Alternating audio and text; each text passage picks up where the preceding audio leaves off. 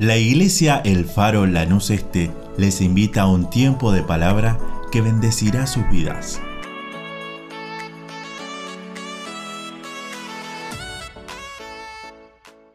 Y amén. Dios te bendiga. El libro de Mateo, capítulo 27, versículo 35 y 36.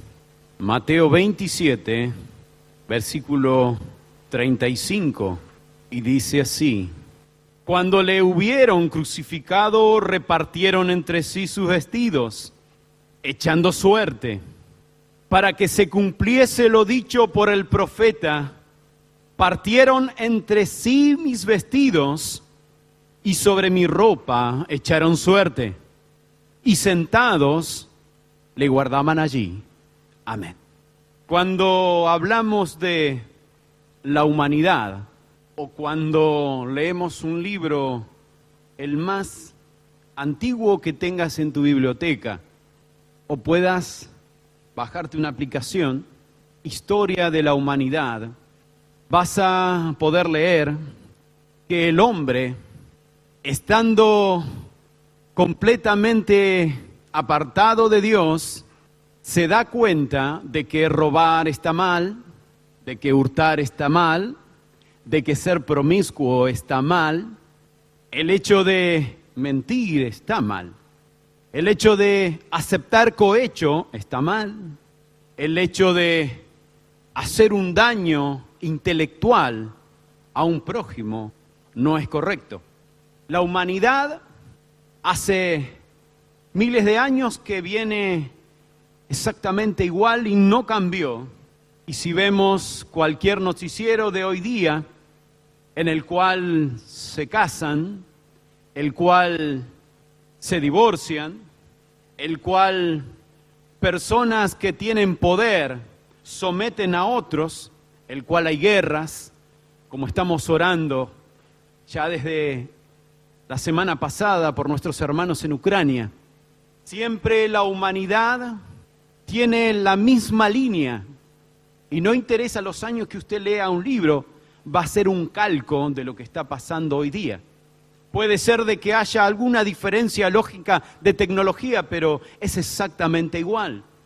El hombre no cambió. La carnalidad del hombre sigue estando presente en cada uno de nosotros. Y por más que nosotros estuviésemos enfocados en algo diferente, en nuestra vida, de decir, bueno, yo tal vez hay estudios nuevos, salen carreras nuevas que tal vez hace 200 años no existían, pero aún así la humanidad sigue por el mismo camino. No cambió ni tampoco cambiará a no ser de que ese hombre, esa mujer, se pueda entregar al único Dios verdadero, de poder confiar no solo en la cruz del Calvario, sino también confiar en que la sangre de Jesucristo lo limpia de todo pecado. Cuando el Señor habló en Lucas 17, a partir del versículo 26, dice, como fue en los días de Noé, así también será en los días del Hijo del Hombre. Comían, bebían, se casaban y se daban en casamiento, hasta el día en que entró Noé en el arca y vino el diluvio y los destruyó a todos. La humanidad en aquel entonces, cuando ese hombre Noé, que no sabía nada de hacer barcos, Dios le habló y le dijo, hace un arca, porque la humanidad de hecho, está completamente desviada y torcida de mi presencia. Ya no quieren estar conmigo. Los voy a destruir. Hacete un arca. Y le dio las medidas. Y no les voy a decir los codos, pero básicamente le dijo Noé, vas a tener que trabajar. No nos olvidemos que en aquel entonces no llovía, sino que salía un vapor en el cual regaba la tierra. No sabían lo que era un diluvio. Le dijo, vas a hacer un arca de madera, de gofer, sería una, un pino actual, un ciprés.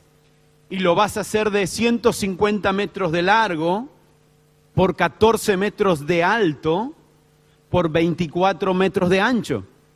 Lo vas a hacer de madera, vas a poner tres plantas dentro de esa arca.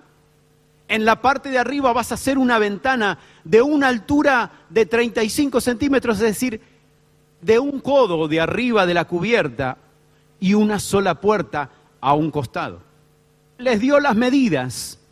No solo eso, sino para impermeabilizar esa madera, tenía que calafatear tanto por dentro, por dentro perdón, como por fuera esa arca. Y me imagino Noé, un hombre que no estaba acostumbrado a ser carpintero, pero por mandato de Dios él era carpintero naval de día y predicador de noche. Ese hombre tenía que clavar madera para construir esa arca y tenía que predicar diciendo que había un Dios que estaba por enviar un diluvio y que necesitaban un Salvador. Ese pueblo, ese lugar, habrán dicho, ¿qué es este hombre, este Noé, que está construyendo y pide tanta, tanta madera? Y habrá comenzado con la familia y se dio cuenta que era un trabajo arduo. La escritura marca que 100 años tardó en construirla, una vida. Y habrá dicho, bueno, ¿y por qué no, no tomamos también algunos empleados que nos ayuden, algunos carpinteros? Y así habrá tomado gente para construir el arca. Madera tras madera empezaron a clavar en los pilares principales de esa arca. Las costillas del arca comenzaban a ser formadas, grandes maderas, y comenzaron a clavar una tras otra. Y se empezaba a formar ese madero, ese madero que iba a ser la salvación de todo aquel que creyere, creyera en Cristo, que creyera en Dios que iba a venir un diluvio y tenía que entrar en esa arca. Pasaron un año, dos años, ya comenzaba a formar algo de sombra. Y Noé habrá dicho, bueno, trabajamos de lunes a sábado y el domingo lo tomamos para el Señor. Y el pueblo, como no había muchos árboles, habrá dicho, bueno, acá está el arca, vamos a tomar mate debajo de la sombra del arca. Y era tan común el arca era tan tradicional el arca. Pasaron 10 años, 20 años, cada vez más grande, y nos acostumbramos. Y se acostumbraban a estar debajo del arca, a tomar mate debajo del arca. Los chicos jugaban a la pelota, lo tenían como un gran frontón, y debajo se iba de vez en cuando la pelota, iba, se metían debajo, sacaban la pelota. Había otro que decía, bueno, ¿por qué no usamos el arca para hacer un partido todos los domingos. Y así era algo tradicional, era común, era rutinario el hecho de acercarse a esa madera. A esa madera que no tenía mucha forma ni sentido para estar en el desierto. Imagínese, un enorme barco, un transatlántico. Si no había nada, aún así esos hombres se encontraban tan cerca del arca tan cerca de esa salvación, pero tan lejos de Dios. Ellos veían en el madero, pero no confiaban en Dios. Ellos estaban alejados, apartados de Dios. Noé les decía, se tienen que arrepentir. Miren esta madera, tienen que confiar en Dios. Ustedes están construyendo, están tocando esta madera. Será madera para salvación. Esos hombres estaban cerca del madero, pero estaban lejos de Dios. Cada hombre que trabajó en ese lugar estaban cerca del madero, pero lejos de Dios, porque no oían a Noé, no oían diciendo que iba a venir un diluvio, que iba a venir la condenación para ese mundo en ese tiempo. Pasó el tiempo, pasaron los años Hombres se casaban con mujeres. Lo acabamos de leer. La vida era normal. Comenzaban el colegio. se iban de vacaciones, tenían que pagar sus impuestos, tenían problemas. El calefón no les andaba. Un hermano me dijo, no puedo ir porque tengo problema con el calefón. Bien, bueno, no hay problema, quédate y arregla el calefón. Pero esos hombres, esas mujeres, esas familias, ese pueblo, ese mundo, les fue tan rutinario estar cerca de esa madera, pero no darse cuenta que esa madera era la salvación de su vida. Era la salvación para sus almas, era la salvación para su hogar, era la salvación para su familia, era solamente confiar en Dios que esa madera se iba a transformar de un arca, de un pedazo de madera, a la salvación de sus vidas. De una tabla sacada de un árbol común a la salvación de sus almas. De un pedazo de madera tal vez que alguien tumbó hace muchos años a que sus almas estén confortadas en Dios. Dios había dicho claramente que todo aquel que entrara en esa arca iba a ser salvo. Yo me ponía a pensar, ¿cuántas veces nosotros estamos exactamente igual que esos hombres?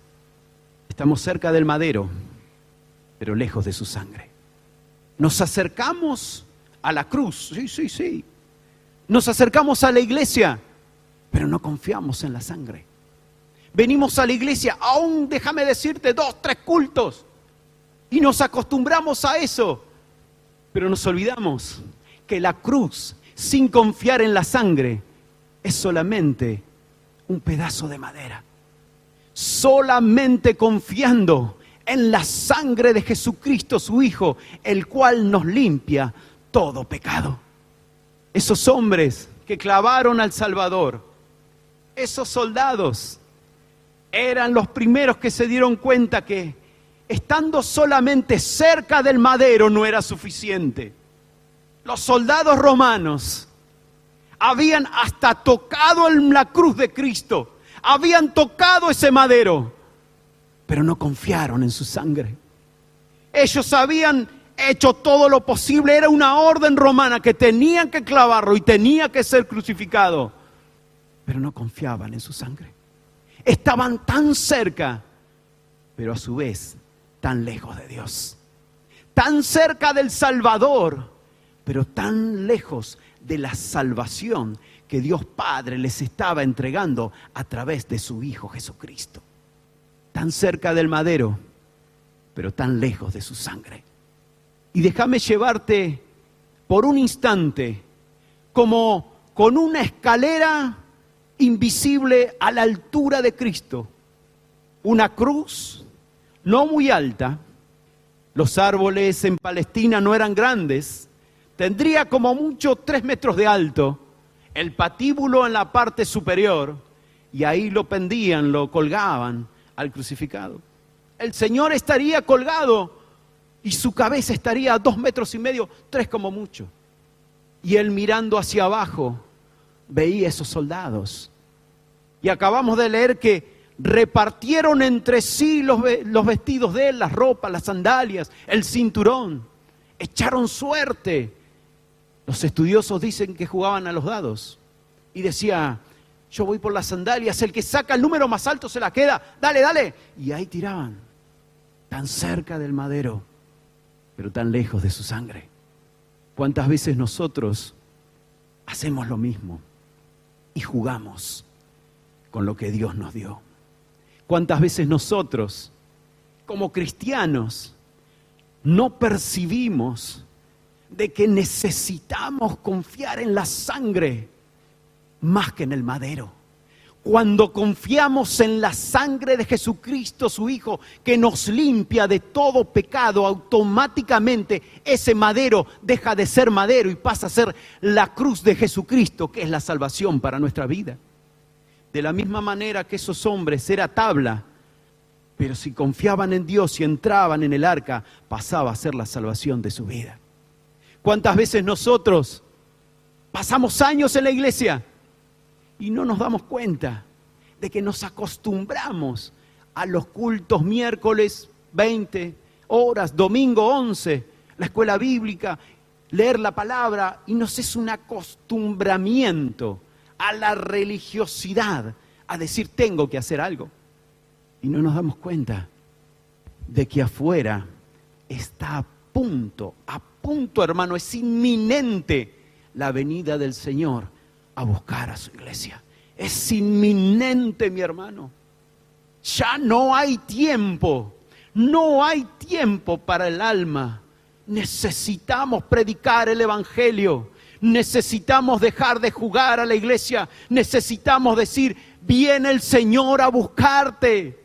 Tenés que prepararte en santidad. Tenés que buscar del Cristo. Tenés que dejar de jugar, estar cerca del madero para confiar en la sangre. Necesitamos darnos cuenta de que hoy día, más que nunca, necesitamos de Jesucristo, que nos limpie de todo pecado. Y quiero cerrar esta reflexión contándote un testimonio de una mujer que confió en la sangre y no conocía la cruz, solamente se acercó de rodillas. Era una mujer de mala vida, una mujer que vendía su cuerpo, una mujer en la cual había pasado muchos años de esa manera y no se daba cuenta lo que estaba haciendo, como todos nosotros cuando estuvimos en el mundo no nos dábamos cuenta que estábamos perdidos, muertos en delitos y pecados, sucios, llenos de barro e inmundicia, golpeados por Satanás. En una noche de domingo estaba en un hotel y su compañero ya se había ido. Ella estaba sola en el cuarto del hotel cuando prende el televisor y empieza a cambiar los canales. Y esa madrugada había un canal que estaba transmitiendo un mensaje evangelístico hecho por un hombre hace mucho tiempo atrás era de esas prédicas fervientes, esos evangelistas que dicen pecado, pecado, santidad, santidad, que necesitas al Salvador. Punto. Que no predican prosperidad, que no predican papilla espiritual, sino que van al grano. Palabras de esta mujer. No sé cómo dejé en ese canal. Y empezó a oír lo que el evangelista predicaba. Empezó a prestar atención. Ella decía, no sé por qué, pero mi corazón comenzó a temblar cuando este evangelista terminó de predicar e hizo el llamado al altar. Escuche lo que hizo esta mujer. Se bajó de esa cama. Dice, de rodillas caminé hasta el televisor y yo abracé ese televisor pidiendo perdón por mis pecados. Eso no lo hace el madero, eso lo hace la sangre. Esta mujer repetía una y otra vez, por primera vez, me sentí limpia. Ella decía, por primera vez me sentí limpia. Eso no lo hace estar cerca del madero. Eso no lo hace venir a la iglesia. Eso lo hace la sangre de Jesucristo que nos limpia de todo pecado. Cuando confiamos en el Salvador, no confiamos en una tabla, confiamos en Él. Confiamos en que su sangre nos limpia. Confiamos en que su sangre nos transforma. Confiamos que es el comienzo de una vida en santidad, una nueva vida. Por primera vez nos damos cuenta de que estábamos muertos en delitos y pecados. Todos hemos experimentado de una u otra manera esa limpieza a través de la sangre. Todos necesitamos que esa madera deje de ser madera y se transforme en arca de salvación. Que ese madero deje de ser madero y se transforme en la cruz de Cristo en el cual yo puedo confiar abiertamente. Buscar de Él en cada problema, en cada circunstancia, en cada situación. sabiendo que a través de la sangre tengo acceso a Dios Padre. A través de la sangre de Jesucristo, mis pecados son perdonados. Mi vida es cambiada y transformada. Tengo por primera vez una dirección en santidad, en amor, y un día lo veré cara a cara, aquel que murió y permitió que yo sea lavado con su sangre. Pónete en pie, por favor.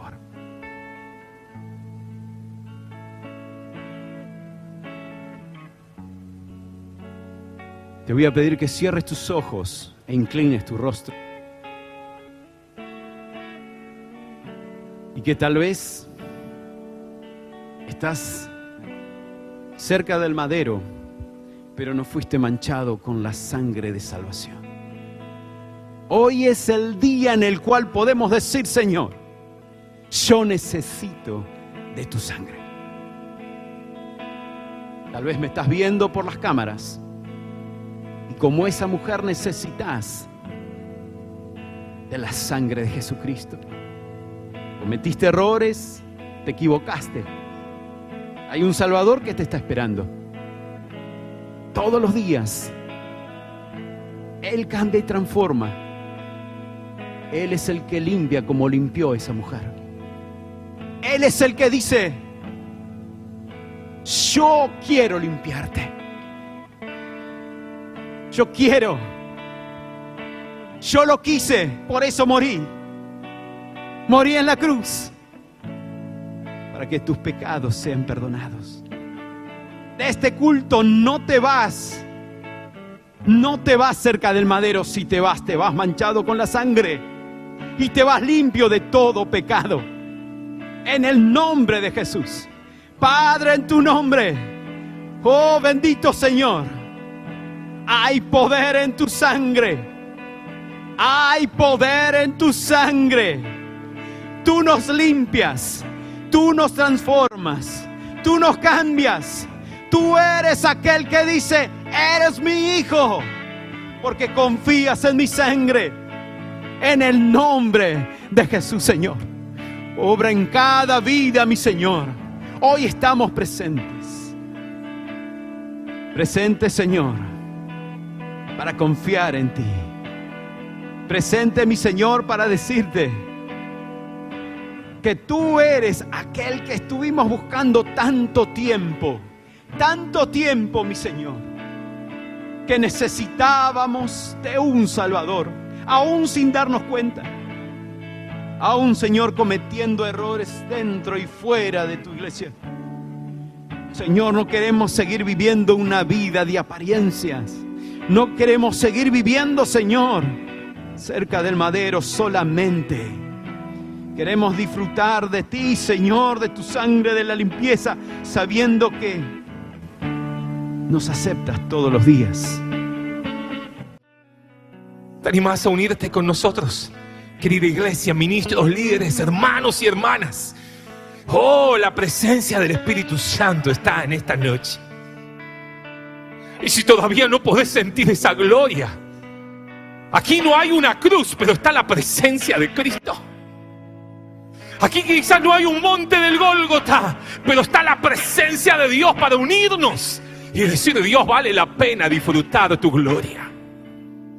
Por eso ahí donde estás con tu mano levantada, si podés empezar a clamar a Dios. No esperes lo que hace el de atrás, el de adelante, el, de, el que te guía o el que está atrás para saber decirle Dios, en esta noche me uno con cada hermano, me uno con cada hermana, con cada ministro que está en la iglesia, con cada líder, con cada hermano que es comprado con la sangre de Cristo. Y es mi hermano, es mi hermana en Cristo. Señor, me uno a clamar por cada una de las peticiones.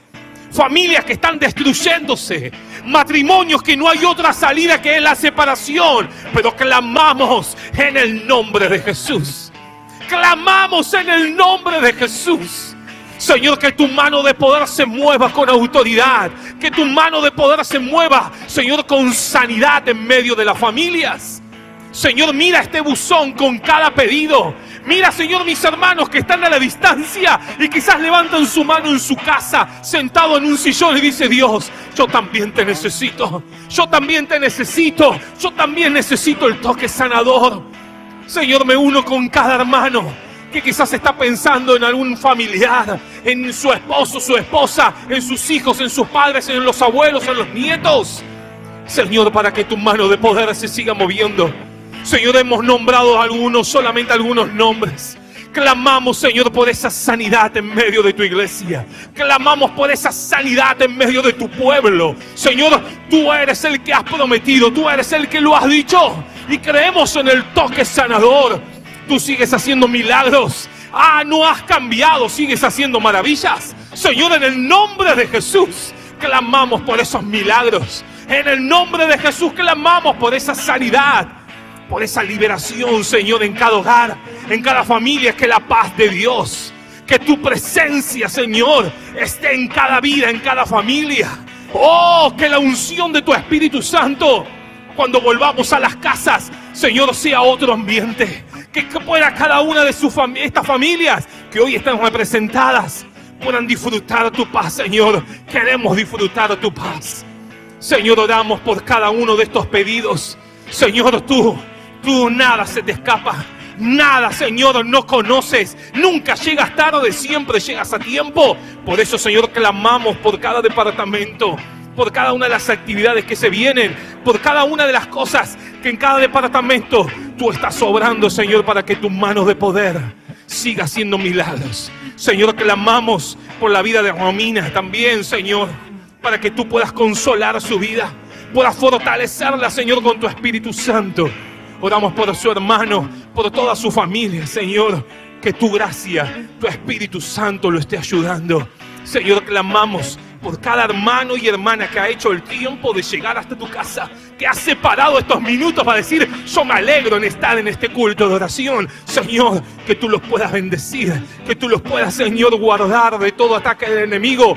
Guarda tu iglesia, Señor, para que nos podamos seguir preparando, para que podamos seguir, Señor, anhelando tu venida y que podamos decirte, Señor, gracias porque no has cambiado. Gracias porque eres el mismo ayer, hoy y por los siglos. Gracias por lo que viene, Señor, de la escuela bíblica, por lo que viene, Señor, de cada una de las actividades. Gracias porque eres un Dios que no has cambiado y sigue siendo el mismo. Señor, a ti te damos toda la gloria, todo el honor y toda la adoración solamente a ti en el nombre de Cristo Jesús.